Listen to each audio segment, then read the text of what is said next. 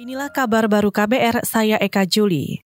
Saudara Sekretaris Jenderal Serikat Buruh Migran Indonesia atau SBMI, Bobby Anwar Ma'arif mengatakan, saat ini baru 3 korban tindak pidana perdagangan orang bermodus pengantin pesanan yang berhasil dipulangkan ke Indonesia, sementara 26 korban lainnya masih di Tiongkok. Sebagian besar perempuan dipekerjakan dengan tidak manusiawi. Modusnya itu satu, mengiming-imingi korban bahwa dia akan menikah dengan orang kaya di China. Karena dia kawin dengan orang kaya, maka kebutuhannya akan terpenuhi. Nah, faktanya itu tidak seperti itu. Misalnya kayak cincin perkawinan aja, itu diminta lagi tuh sama suaminya. Terus kemudian di sana juga tidak menikah dengan orang kaya, tapi masyarakat biasa pada umumnya kaya. Faktanya di sana dia kuli konstruksi kayak gitu. Ya, kuli bangunan, terus mertuanya ya petani, ya gitu ya.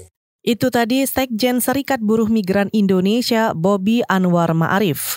Sementara itu, Asisten Deputi Perlindungan Hak Perempuan dan Tindak Pidana Perdagangan Orang, Kementerian Pemberdayaan Perempuan dan Perlindungan Anak, Devi Tri Handayani, mengakui pemerintah Indonesia sulit memulangkan warga negara Indonesia yang menjadi korban tindak pidana perdagangan orang di Tiongkok. Hal itu lantaran adanya perbedaan hukum.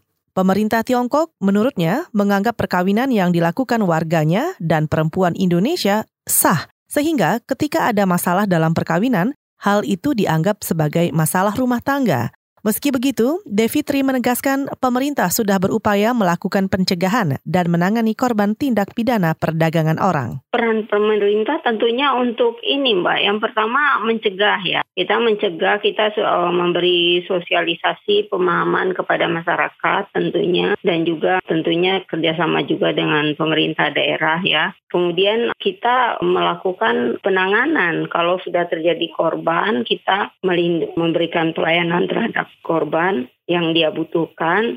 Itu tadi Asisten Deputi Perlindungan Hak Perempuan dan Tindak Pidana Perdagangan Orang, Kementerian Pemberdayaan Perempuan dan Perlindungan Anak, Devi Tri Handayani.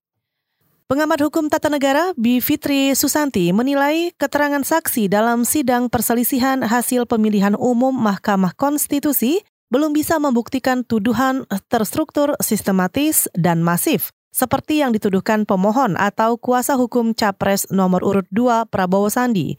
Menurut Bivitri, Hakim Mahkamah Konstitusi harus menimbang semua hal yang dibuktikan oleh pemohon, termasuk alat bukti dan fakta-fakta persidangan, karena kedua hal itu menjadi dasar kesimpulan putusan hakim paling lambat 28 Juni mendatang. Beberapa hal yang diungkapkan oleh saksi dalam sidang, itu kan sifatnya masih belum, menurut saya, belum bisa membuktikan terstruktur, sistematis, dan masifnya itu. Jadi katakanlah ada yang curangan dicobloskan 15 surat suara misalnya. Nah, tidak bisa hakim misalnya berasumsi, oh berarti 15 kali 800 ribuan TPS sama dengan segini, nggak bisa. Jadi tidak bisa dengan metode sampling. Hakim itu harus betul-betul melihat semua hal yang dibuktikan oleh pemohon. Pengamat hukum tata negara Bivitri Susanti menambahkan dirinya melihat banyak aduan dari pihak Prabowo-Sandi yang salah alamat. Misalnya aduan Cawapres 01 Ma'ruf Amin yang disebut melanggar administratif seharusnya dialamatkan ke Bawaslu. Termasuk permintaan agar anggota KPU dipecat yang seharusnya menjadi ranah Dewan Kehormatan Penyelenggara Pemilu. Valentino Rossi disebut akan pensiun pada akhir musim balap MotoGP 2020 lantaran kecewa dengan performa Yamaha yang tidak mampu tampil kompetitif.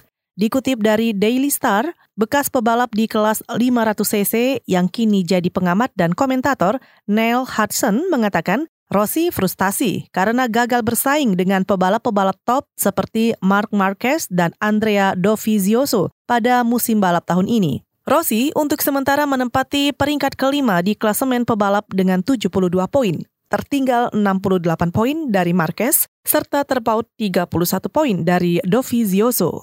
Sejak balapan MotoGP Belanda 2017, The Doctor tidak mampu menjadi juara seri. Dalam 35 balapan setelah balapan di Assen, catatan terbaik Rossi adalah menempati peringkat kedua yang diraih hanya dalam 4 kesempatan. Saudara, demikian kabar baru, saya Eka Juli.